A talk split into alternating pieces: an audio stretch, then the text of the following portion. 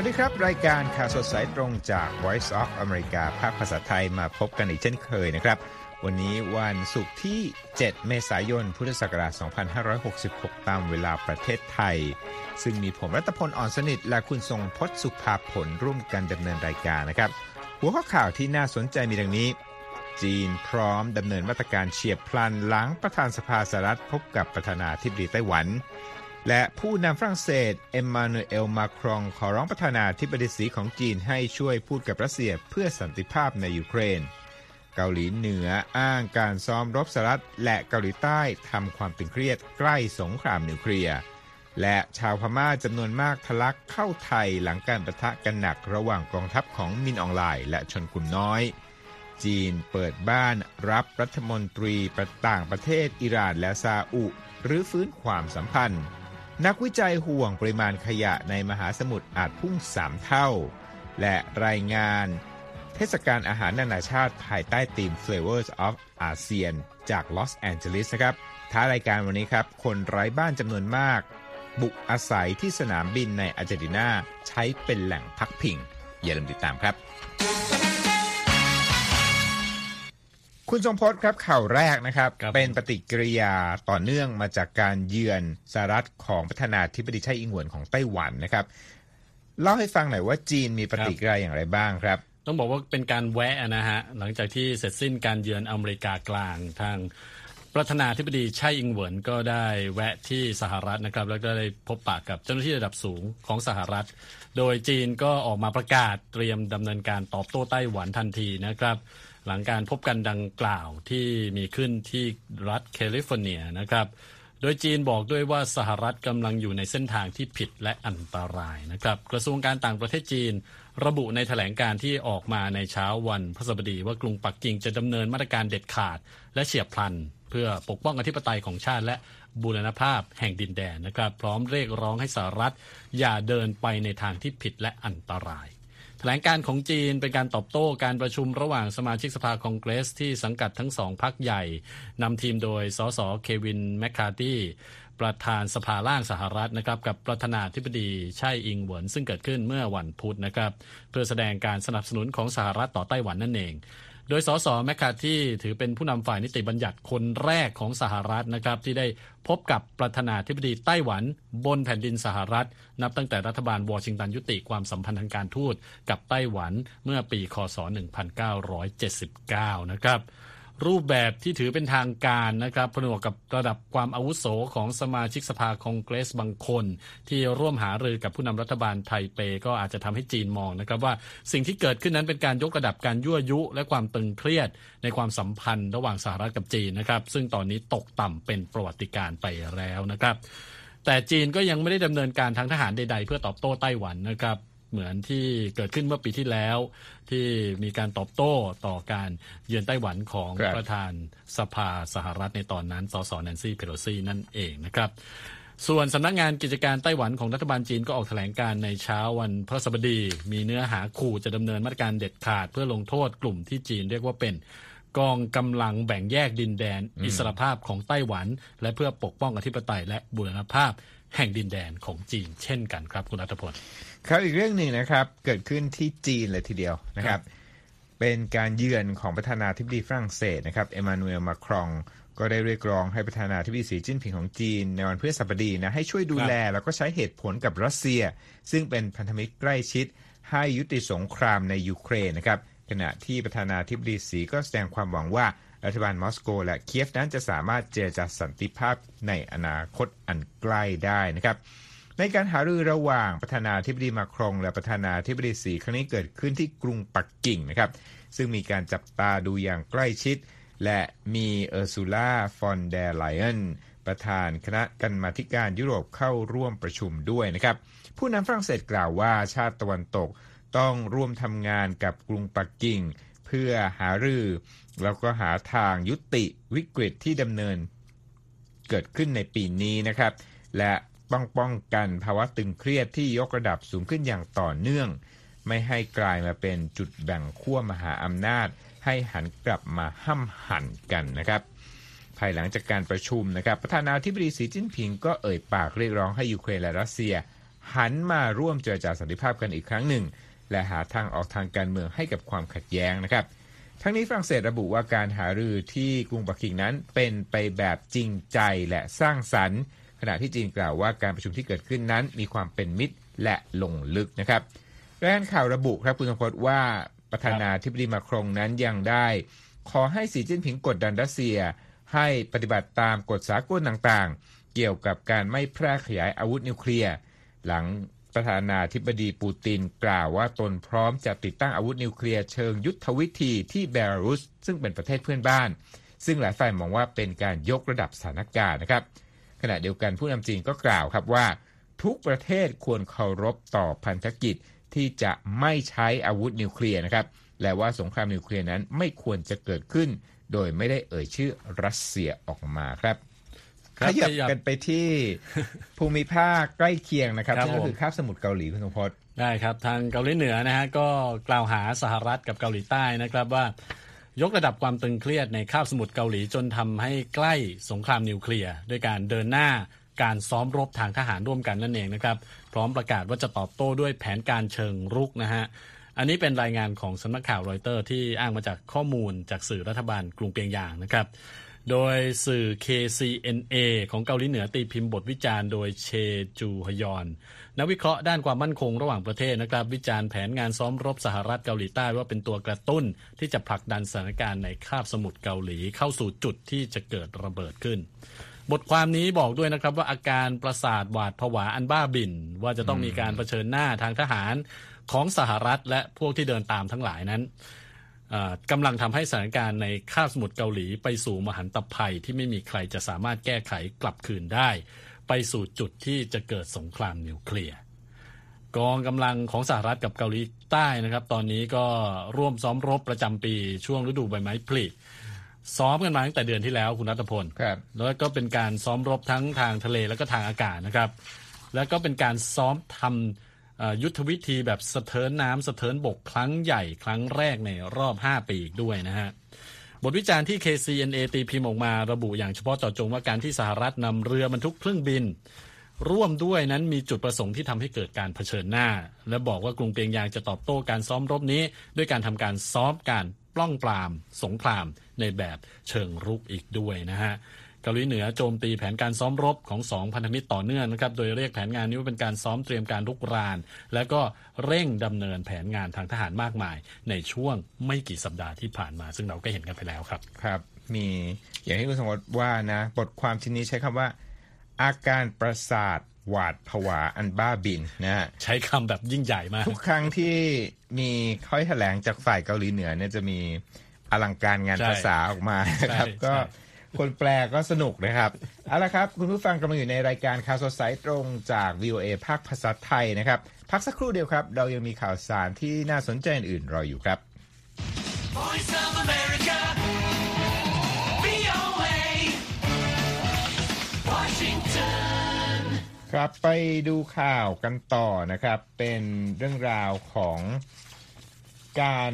ความสัมพันธ์ระหว่างประเทศนะฮะรัฐบาลจีนก็รับบทเป็นเจ้าภาพนะครับการประชุมระหว่างรัฐมนตรี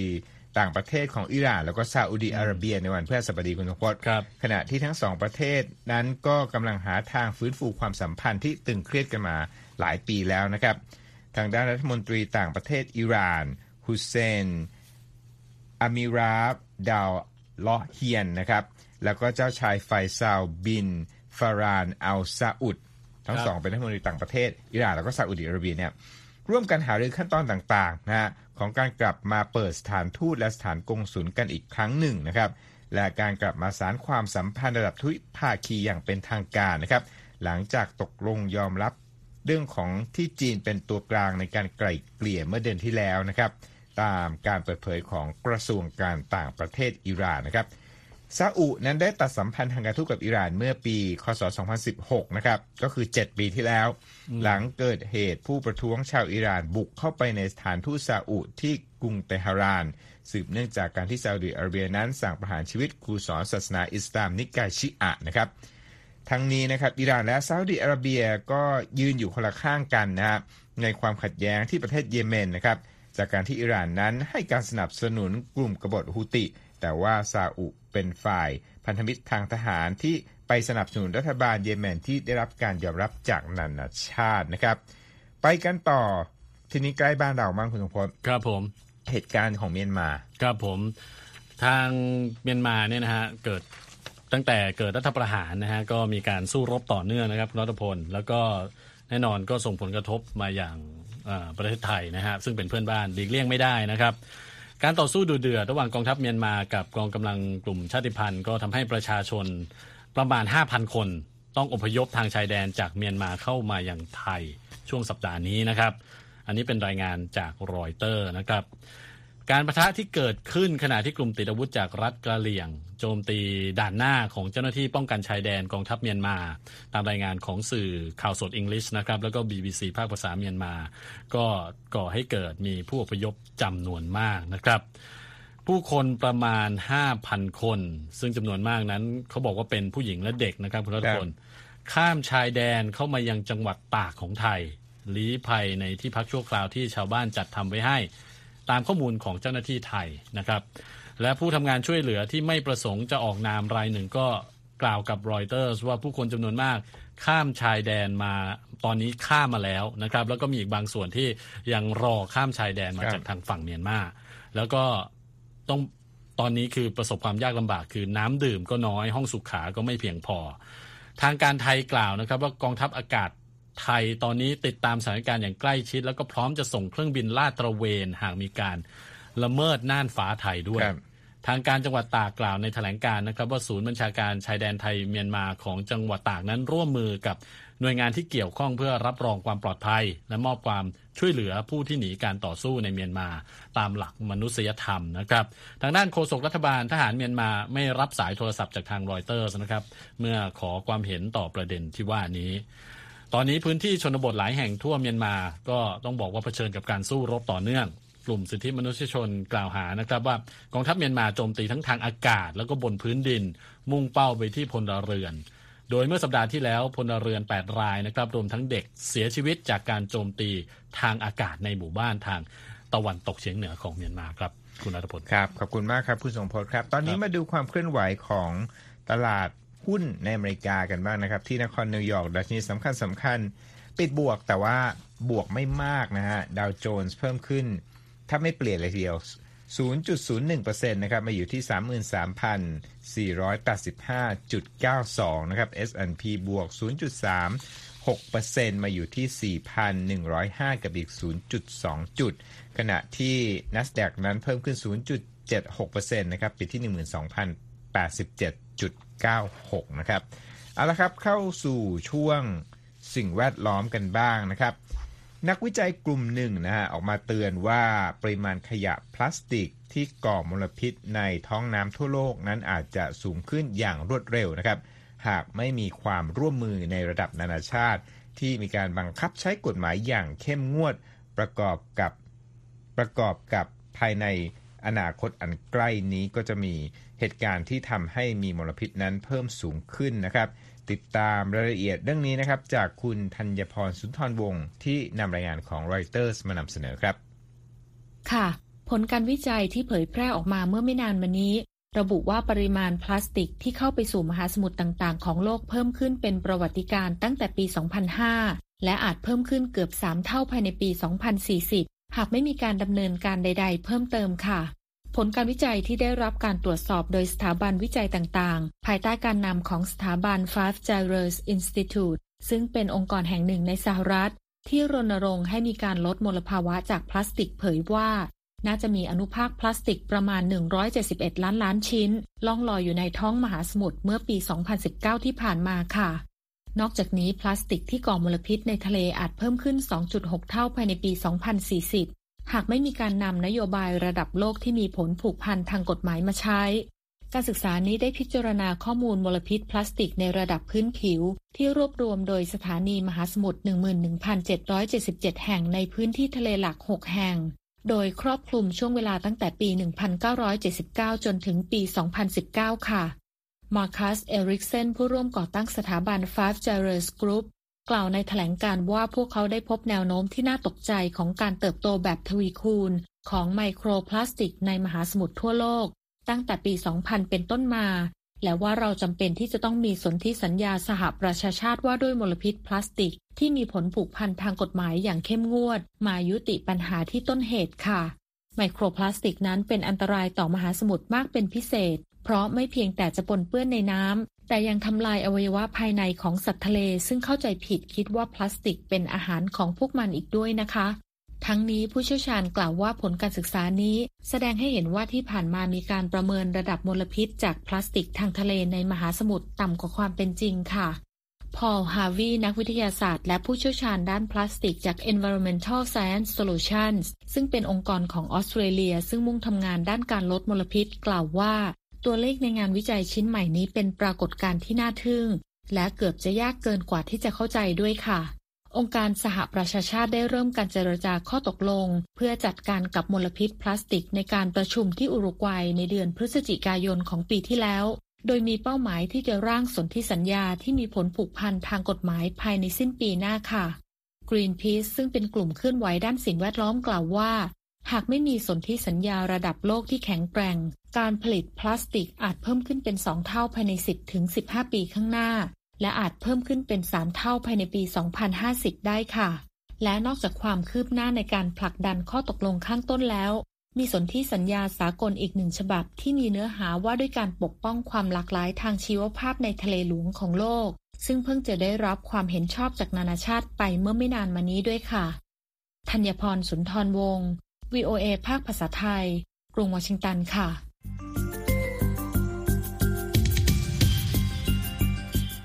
ขอบคุณมากครับ คุณธัญพรครับคุณผู้ฟังกำลังอยู่ในรายการข่าวสดสายตรงกับ VOA ภาคภาษาไทยนะครับท่านสามารถติดตามเรื่องราวของเราได้ที่เว็บไซต์ voa thai com แล้วก็ช่องทางโซเชียลมีเดียต่างๆนะครับ ทั้ง Facebook YouTube Twitter Instagram และ Spotify VOA ไทยครับครับ วันนี้ไปกันที่ LA นะครับ ก่อนจบรายการเป็นเทศกาลอาหารนะครับเขาบอกว่า สมาคมสตรีอาเซียนนะครับแห่งนครลอสแอนเจลิสเนี่ยได้จัดงานชื่อ Flavors of ASEAN นะฮะมีการสาธิตวิธีทำอาหารจากภูมิภาคเอเชียตะวันออกเฉียงใต้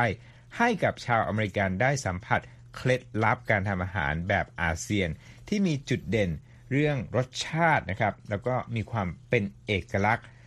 ขอเชิญติดตามรับฟังนะครับ จากรายงานของคุณสุภกิจพัทรธีรานนท์ที่คุณพินิจการตุลาชมเรียบเรียงเสนอครับ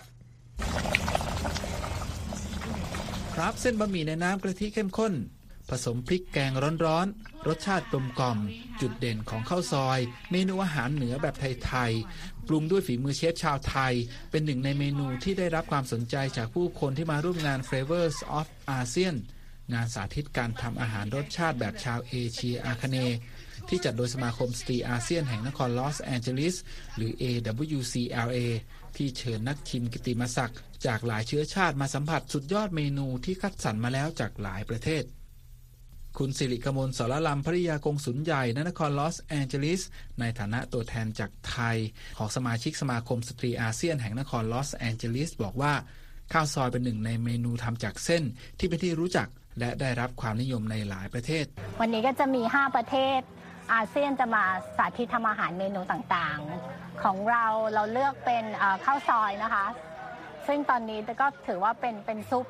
นูด l ลซุปที่ดังติดอันดับโลก แล้วของบางประเทศแบบอินโดเขาก็จะวันนี้เขาจะนำเสนอบีฟเรนดังอะค่ะเป็นคล้ายๆเนื้อตุ๋น ของมาเลก็เป็นชื่อชาก๋วยเตี๋ยว ก็ถ้าดูแล้วก็น่าจะคล้ายๆ ผัดไทยอะไรอย่างเงี้ยค่ะ ขณะที่เอนิลฟาฮิซาอาเดนานนายกสมาคมสตรีอาเซียนแห่งนครลอสแอนเจลิสและกงสุลใหญ่มาเลเซีย นครลอสแอนเจลิสบอกว่า การสาธิตการทำอาหาร มีส่วนช่วยเป็นสะพานเชื่อมวัฒนธรรม และทำความรู้จักระหว่างผู้คนได้ง่ายมากขึ้น to promote ASEAN um, to the local community here in Los Angeles to showcase the เธอบอกว่าการจัดงานสาธิตเป็นการเผยแพร่ประชาสัมพันธ์ชาติอาเซียน ให้กับชุมชนผู้คนที่อาศัยอยู่ในนครลอสแอนเจลิสให้เป็นที่รู้จักมากขึ้น ทั้งในเรื่องความหลากหลายทางเชื้อชาติ และอาหาร รวมทั้งกิจกรรมต่างๆ เพื่อเสริมสร้างความสัมพันธ์ เป็นสะพานเชื่อมกันของผู้คนชาวอาเซียน กับคนท้องถิ่นในนครลอสแอนเจลิสด้านวาริสลาบรัม ลูกครึ่งไทยอเมริกันนักรีวิวอาหารผ่านสื่อโซเชียลมีเดียสะท้อนประสบการณ์และมุมมองที่เธอสัมผัส ผ่านผู้ติดตามของเธอบนโลกออนไลน์บอกว่า ความเป็นเอกลักษณ์ของอาหารอาเซียน และพฤติกรรมผู้บริโภคในช่วงหลายปีที่ผ่านมา ค่อนข้างเป็นไปในแง่บวก และมีผู้คนจำนวนไม่น้อยที่อยากชิมอาหารรสชาติหน้าตาแปลกใหม่ จากนานาชาติมากขึ้น The last few years, it was more about show, showy food, Instagrammable food, food that looked really crazy on camera. But now people really want to try. เธอบอกว่าที่ผ่านมาสื่อออนไลน์มักจะนำเสนอการทำอาหารที่ตระการตาเต็มรูปแบบ แต่ในปัจจุบันผู้คนจำนวนไม่น้อยอยากจะลองทานอาหารแบบบ้านๆที่ทำได้เองจากบ้าน หลายคนอยากลองรับประทานอาหารที่มีกะปิ ปูดอง น้ำปลา ซึ่งถ้าเป็นเมื่อก่อนอาจจะไม่ค่อยมีคนกล้าลองมากนัก แต่ปัจจุบันเริ่มจะมีมากขึ้น และกลายเป็นกระแสยอดนิยมที่อยากจะทำอาหารรสชาติแปลกใหม่เองจากบ้านแม้แต่ละชาติจะมีเทคนิคและวิธีการทำต่างกันไปในแต่ละเมนู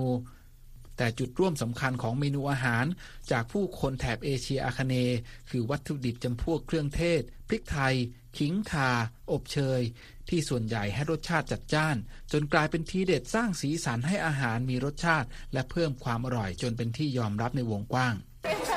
The ingredients, the herbs, and the spices that we use, the technique. นายกสมาคมสตรีอาเซียนแห่งนครลอสแอนเจลิสบอกว่าความแตกต่างระหว่างอาหารอาเซียนกับชาติอื่น ๆ คือส่วนผสมจำพวกสมุนไพรที่มีทั้งตะไคร้ขิงและข่า ที่นำไปเป็นส่วนประกอบอาหารในการนึ่งและทอด ซึ่งมีความหลากหลายไม่ใช่เพียงแต่รสชาติเท่านั้น แต่เป็นเทคนิคของการทำด้วย ด้านนาตาลีเดวิสชาวไทยในนครลอสแอนเจลิสบอกว่า ส่วนผสมที่ทำมาจากเครื่องเทศคือหัวใจและจุดเด่นของอาหารไทย และอาหารของชาวเอเชีย คิดว่าอาหาร โซนเอาเซียนของเราเนี่ยคือเป็นเป็นอาหารที่ตัวรูทอะตัวเเครื่องแกงหรือส่วนผสมมันจะมีความใกล้เคียงกัน เพราะฉะนั้นการที่เรามีอาหารที่ค่อนข้างมีจุดแข็งในชาติอาเซียนของเราคนก็ชอบยิ่งโดยเฉพาะอย่างอะเราเป็นคนไทยแล้วก็รู้สึกว่าเฮ้ยอาหารไทยเนี่ยเป็นเป็นอาหารที่เวทีในโลกเนี่ยเขาก็ชอบถ้ามีอีเวนต์อาหารไทยหรืออาหารเอเชียที่ไหนเนี่ยแน่นอนว่าคนจะมากันเยอะแล้วก็คนอยากมาทดลอง I live in this country, but I always fall in love with Asian food. Thailand, Philippines, and uh, ด้านมาเม being- เอมบายากงศูนย์กิติมศักดิ์จากประเทศเซเนกัลบอกว่าเธอหลงรักอาหารจากทวีปเอเชีย และอยากจะเห็นวิธีการทำมานาน รวมทั้งรู้สึกประทับใจมาก ๆ เธอบอกว่าแม้จะอยู่ในอเมริกา เธอกลับหลงรักและชอบทานอาหารเอเชียที่สุด เช่นอาหารไทยและฟิลิปปินส์ และในฐานะที่เธอทำงานด้านการทูตมีโอกาสไปเยือนในหลายประเทศแถบเอเชีย จึงได้มีโอกาสลิ้มลองอาหารจากหลายชาติ รวมถึงวัฒนธรรมที่น่าสนใจ และแน่นอนว่าเธอดีใจที่ได้มีส่วนร่วมในงานสาธิตการทำอาหารครั้งนี้ การสาธิตการทำอาหารของชาติอาเซียนเป็นส่วนหนึ่งของกิจกรรมส่งเสริมและเผยแพร่วัฒนธรรมของสมาคมสตรีอาเซียนแห่งนครลอสแองเจลิส โดยปีนี้จุดตัวแทนจากมาเลเซียได้รับเกียรติเป็นเจ้าภาพจัดขึ้น ภายในบริเวณบ้านพักกงสุลใหญ่ของไทย ที่นครลอสแองเจลิสครับ พินิจการณ์ ตุลาชม Voice of America ภาคภาษาไทย กรุงวอชิงตันครับขอบคุณครับ คุณพินิจการณ์ครับ ข่าวปิดท้ายน่าสนใจคุณสมพศครับ มีคนไร้บ้านจำนวนมากที่กรุงบูโนสไอเรส ซึ่งเป็นเมืองหลวงของอาร์เจนตินาเนี่ย ไปใช้สนามบินนานาชาตินะอืมเป็นที่พักพิงนะครับ แล้วเขาบอกว่าจำนวนคนที่เข้าไปอยู่ในสนามบินแบบลักษณะว่าไปอยู่ชั่วคราวไปนอนเนี่ย เพิ่มมากขึ้นด้วยนะครับ หนึ่งในนั้นเนี่ยชื่ออังเจลโกเมสนะให้สัมภาษณ์กับสำนักข่าว AP นะบอกว่า เข้าไปอยู่ที่สนามบินจอร์จนิวเบอรี International Airport ที่บูโนสไอเรสเนี่ยมา 2 ปีแล้วนะฮะโอ้โหแล้วบอกกับ AP ด้วยว่าคนที่อยู่ในลักษณะเดียวกับเขาณ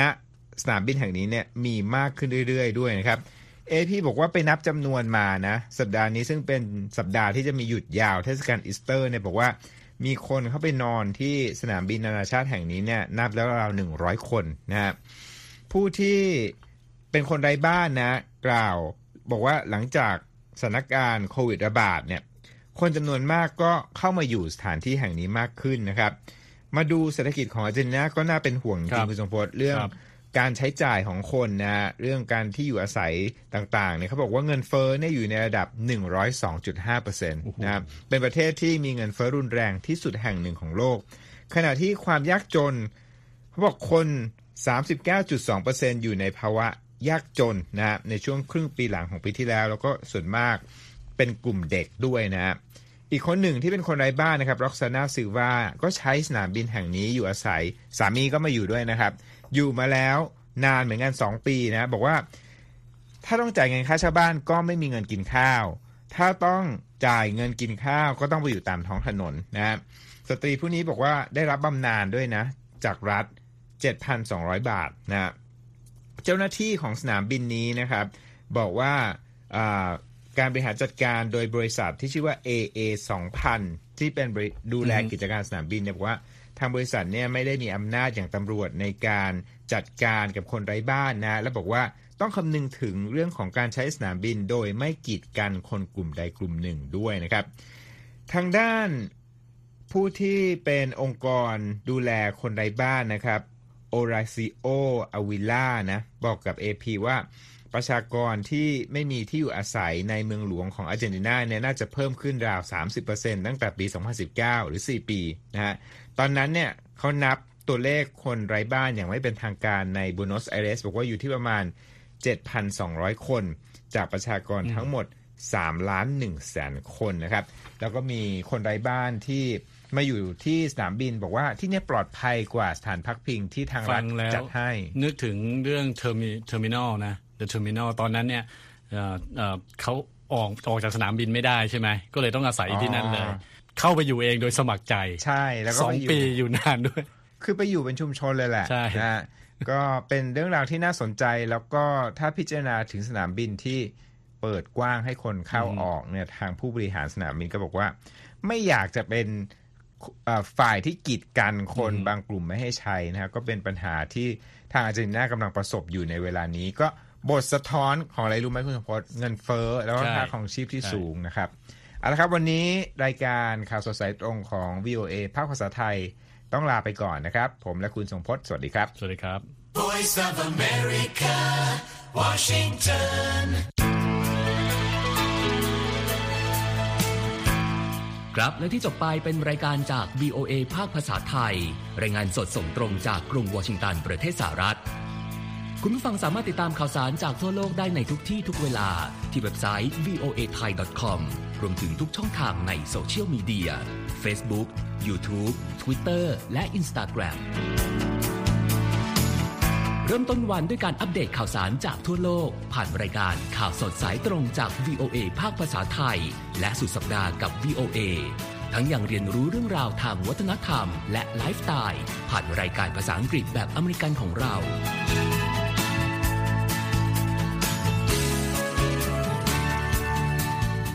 ติดตามความเคลื่อนไหวในประเทศสหรัฐ การเมืองอเมริกัน พร้อมเข้าใจที่มาที่ไปของเหตุการณ์สำคัญ รวมถึงข่าวต่างประเทศ จากแหล่งข่าวที่เชื่อถือได้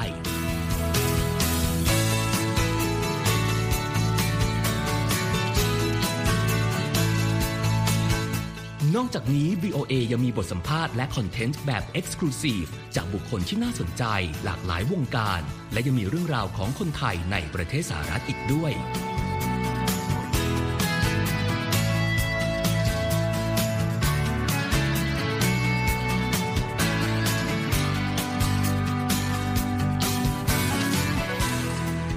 คุณนะครับที่ให้ VOA ไทยเป็นส่วนหนึ่งในการติดตามข่าวสารสาระและเกร็ดความรู้ของคุณ จากรายการต่างๆ ที่เรามุ่งมั่นนำเสนอ เพื่อความเที่ยงตรง ทันเหตุการณ์ และมีประโยชน์ในทุกๆวัน